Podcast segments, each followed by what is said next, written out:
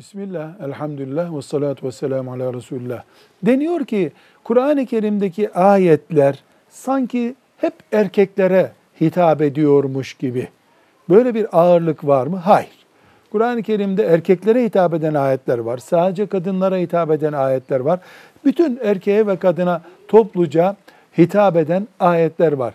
Yani Kur'an-ı Kerim'i bir erkek ağırlıklı hitap ayetleriyle dolu şeklinde anlayamayız. Bu nereden kaynaklanıyor? Kur'an-ı Kerim'in hitabındaki Arap edebiyatının ağırlığından kaynaklanıyor. Bu Arap ifadesinden kaynaklanıyor. Ayrıca Kur'an-ı Kerim erkeğe hitap ederken de toplumun aslına hitap ediyor. Neden? Adem dediği zaman önce Adem yaratılmıştı.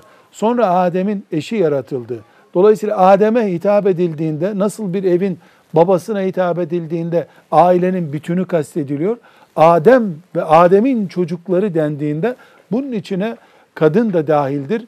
Adem'in bütün çocuklarına hitap etmektedir. Kur'an-ı Kerim erkek ağırlıktır ifadesi onlarca kadına hitap eden ayeti nereye koymamızı gerektirecek bir soru sordurur o zaman. İnsanların topluna ifade ediyor. Adem'in çocukları diye ağırlıklı ifadeler kullanılıyor. Velhamdülillahi Rabbil Alemin.